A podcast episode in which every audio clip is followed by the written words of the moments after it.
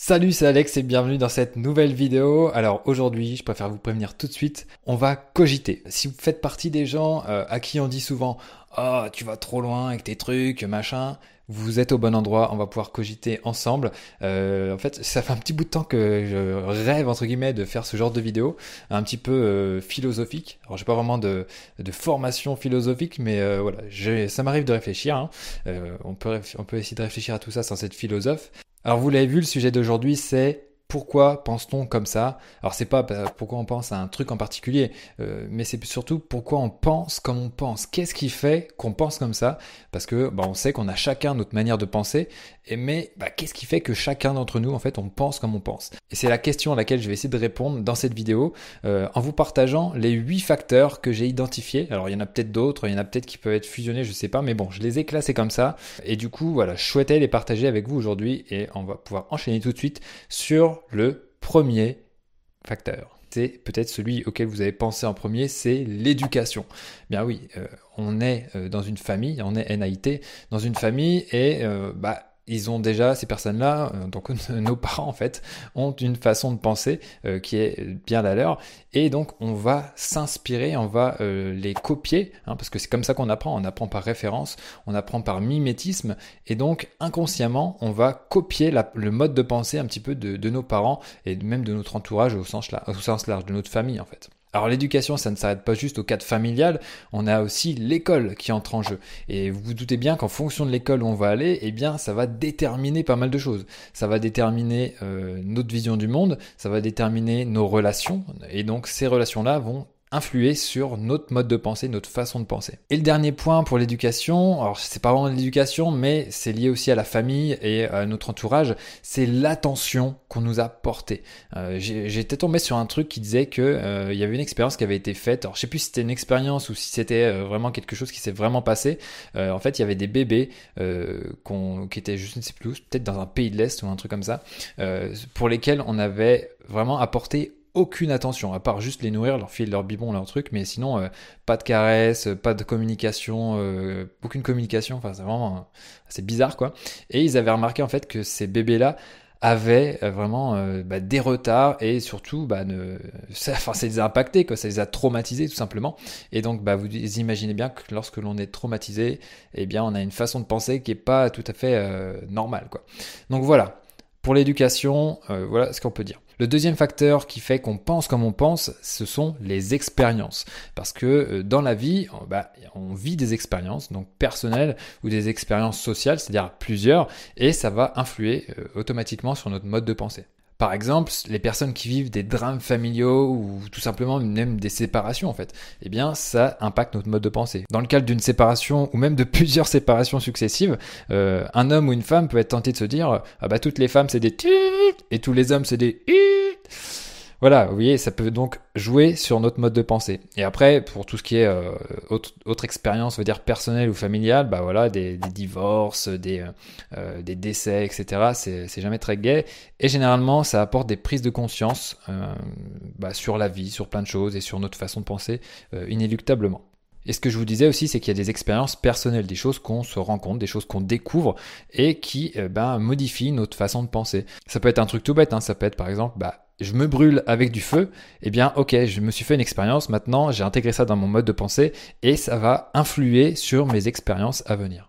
Et plus globalement, au final, à chaque fois qu'on se prend un retour de la réalité dans la face, un certain sociologue à lunettes parlerait de gifle de réalisme, euh, eh bien on ajuste et ça nous impacte, ça, on intègre tout ça et ça nous permet de continuer d'évoluer. Troisième facteur à présent, le milieu ou la classe sociale. Parce que vous doutez bien que si vous êtes ultra riche, eh bien vous ne pensez pas du tout euh, comme le SDF du coin ou une personne même de la classe moyenne. Vous n'avez pas du tout le même mode de pensée, tout simplement parce que vous ne vivez pas la même vie. Vous avez des fréquentations ou un entourage qui est différent. Hein. imaginez quelqu'un qui habite dans un HLM euh, un peu euh, pourri et quelqu'un qui habite dans un beau quartier, dans un centre-ville. Bah du coup voilà, c'est clairement pas les mêmes expériences. Il y a aussi le travail qui joue. Hein. Si vous bossez à l'usine, je sais pas combien d'heures par semaine, ou si vous bossez à la défense dans une tour, euh, dans un bureau, euh, euh, en open space par exemple, eh bien, ça va pas être les mêmes expériences. Vous n'allez pas voir le monde de la même façon. Et bien entendu, il y a les revenus qui jouent. Une personne qui gagne 800 euros par mois ne pense pas pareil qu'une personne qui en gagne 8000 et encore moins qu'une personne qui en gagne 80 000. Et bien entendu, en fonction de votre classe sociale, eh bien, vous n'allez pas avoir les mêmes croyances, les mêmes systèmes de valeurs. Et ça, ça va aussi jouer sur votre mode de pensée.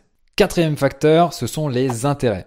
Faut que je fasse gaffe parce que je suis en mode passe-partout là avec mes, avec mes facteurs là, mais bon, on va voir.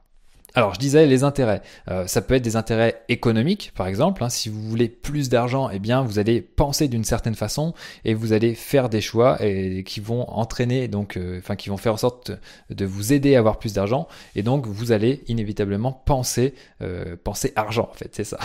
Alors après, il n'y a pas que l'argent, ça peut être aussi des intérêts politiques, par exemple. Euh, vous allez faire des choix par rapport à vos idées, par rapport à, une idéologie, euh, et, donc vous allez vous orienter comme ça, vous allez penser comme ça. Ça peut être aussi des intérêts religieux, vous allez penser d'une certaine manière euh, à cause ou grâce, hein, ça dépend de votre point de vue, à une religion. et il y a aussi bah, les intérêts personnels. Hein. Ça peut, c'est pas forcément lié à l'argent, mais ça peut être lié au statut, au statut que vous dégagez, à votre apparence. ça peut être lié à beaucoup de choses. Donc au final, les intérêts, ça peut jouer donc sur votre façon de penser.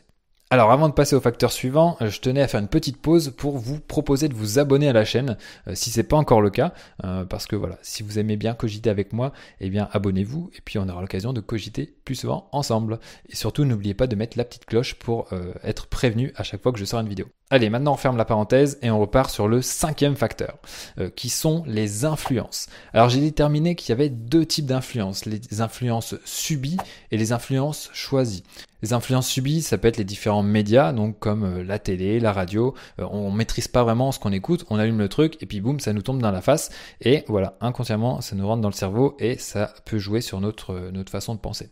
On a aussi bah, tout ce qui est publicité, hein. on est bombardé de publicité à longueur de temps, que ce soit à la télé, mais même dans la rue, enfin vraiment partout, il y a de la publicité partout, même sur les t-shirts.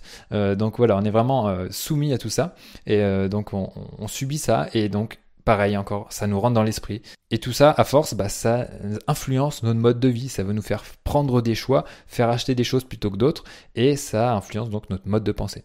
Et la dernière influence subie que j'ai listée, c'est euh, la entre guillemets la propagande, c'est-à-dire les différentes idées qui circulent. Alors il y a les idées dominantes, il y a des idées euh, qui sont un petit peu plus euh, souterraines, et donc voilà, on est influencé par ça et ça agit sur notre mode de pensée et notre vision du monde. Alors on n'en a pas fini avec les influences, on a donc ce que j'appelle aussi les influences choisies, c'est-à-dire les choses qu'on choisit de consulter. Ça peut être par exemple des lectures, hein, des bouquins qu'on lit, c'est nous qui les choisissons. Ça peut être aussi de la presse, on, choisit la presse, même si on, ne contrôle pas ce qu'il y a dedans, mais on choisit, on, choisit délibérément quel journal on achète, quel journal on lit. Euh, on a aussi tout ce qui est réseaux sociaux. Donc là, d'un autre côté, ça pourrait être aussi subi, mais après, on, choisit quand même de lancer l'application, d'ouvrir les trucs. Et on a aussi tout ce qui est mentor, mentorat. Euh, si on apprécie beaucoup quelqu'un, qu'on le suit, euh, on va avoir tendance à adopter son mode de pensée. Euh, donc ça, quand c'est des bonnes personnes, c'est génial. Ça peut être des personnes un petit peu plus négatives, donc là, il faut aussi se méfier.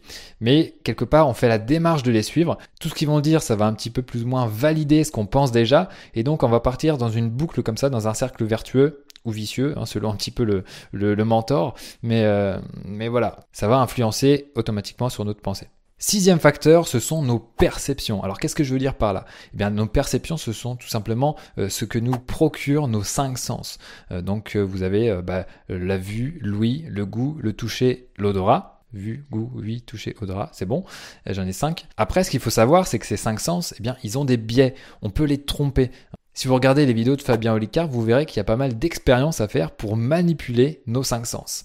Et ça, c'est assez fou. Le truc, c'est que nous, on va prendre des décisions en faisant confiance à nos sens. Et ça va nous donner des expériences et des expériences qu'on va croire donc comme vraies et on va en tirer des conséquences et ça va nous aider à euh, penser le monde. Et le truc, c'est que, bah voilà, on peut se tromper. Et le truc, c'est que on peut se rendre compte des années après qu'on était totalement à côté de la plaque.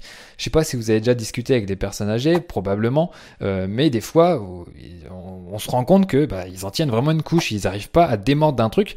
Mais ça, c'est parce que tout simplement, euh, des choses sont tellement ancrées en eux, leur mode de pensée est tellement ancré en eux que ça, coûterait trop cher, entre guillemets, de changer d'avis, de se rendre compte qu'ils étaient dans l'erreur pendant des années, des années des années, même des dizaines d'années. En matière de perception aussi, euh, il y a tout ce qui est contrainte. Quand il y a des contraintes qui s'appliquent sur nous, eh bien, on ne pense pas de la même façon. Imaginez quelqu'un qui est en prison euh, et quelqu'un qui est libre, eh bien, voilà, pour l'un, il y a des contraintes qui s'appliquent, pour l'autre, il n'y en a pas, eh bien la façon de penser n'est pas du tout la même. Septième facteur que j'ai identifié, en fait, c'est un facteur qui n'a pas vraiment de nom parce que j'ai mis plein de slash là dans mes notes. J'ai noté ça, j'ai noté instinct, j'ai noté sixième sens, j'ai noté caractère, j'ai noté tempérament, j'ai noté sensibilité. Ça pourrait être peut-être nos émotions. Euh, donc au final, ce facteur-là, euh, il est un petit peu flou pour moi, mais l'idée c'est de se dire qu'on a en nous des choses qu'on n'explique pas, qui sont déjà là à la naissance. Euh, en final, voilà, on ne naît pas en étant une feuille blanche qui est remplie après avec des idées en final, on arrive comme ça avec des, un certain tempérament. C'est pour ça que j'ai essayé de, trouver plein de mots pour décrire ça. Peut-être que vous pourrez m'aider à trouver un nom pour ce facteur-là. Mais, euh, mais voilà, on ne naît pas en étant une feuille blanche et on a sûrement des idées qui sont préconçues, qui viennent de je ne sais où. Euh, et voilà, c'est tout ce que je peux vous dire sur ce facteur-là. Mais j'espère que vous voyez ce que je veux dire. Et enfin, le huitième facteur qui fait qu'on pense comme on pense, eh bien, ce sont les habitudes. Parce que, euh, au final, je me suis rendu compte dans ma vie que les humains, en fait, sont très feignants. Et euh, voilà, on essaye de faire le minimum d'efforts. Et souvent, bah, on est dans une routine. Et bah, quand on, voilà, on pense comme ça, au final, on, reste là-dedans et euh, on s'en sort jamais. Quoi. Et comme je vous l'ai dit tout à l'heure, ça coûte de, faire des efforts, ça coûte euh, de remettre des choses en question. Et au final, bah, des fois, on est dans un mode de pensée et bah, on continue là-dessus, on est en roue libre et euh, on reste en vitesse de croisière et, c'est très bien comme ça, quoi. Donc au final, après avoir réfléchi à tout ça, après m'être cassé la tête à, mettre cette vidéo sur pied, je me suis posé une question, c'est est-ce qu'on pense vraiment? Est-ce qu'on pense réellement? Ouais, je sais, ça, ça va loin, mais bon, je vous ai prévenu au départ, donc euh, ne m'en voulez pas. Je sais pas vous, mais au final, toutes ces questions, ça me fait me poser encore plus de questions et ça me fait douter encore plus. Et pourtant, il faut faire des choix pour avancer. On peut pas douter continuellement, sinon on est dans l'immobilisme et on va même devenir taré en fait. Donc voilà où j'en suis après cette, euh, cette modeste réflexion sur le pourquoi pense-t-on comme ça, pourquoi on pense comme on pense. Euh, j'espère que ça vous a plu, j'espère que ça vous a stimulé, euh, j'espère que ça va vous faire cogiter. En tout cas, voilà, dites-moi ce que vous en avez pensé en commentaire, ça m'intéresse, ça va aussi continuer de nourrir ma réflexion. En tout cas, rassurez-vous, hein, j'avance, hein, je vais pas douter toute la journée, j'ai des choses à faire. Mais, mais voilà, ça m'a fait plaisir de partager ça avec vous. dites-moi ce que vous en pensez en commentaire et bien entendu, abonnez-vous. Et pour terminer cette vidéo, j'ai qu'une chose à vous dire, donnez tout et ne lâchez rien. Ciao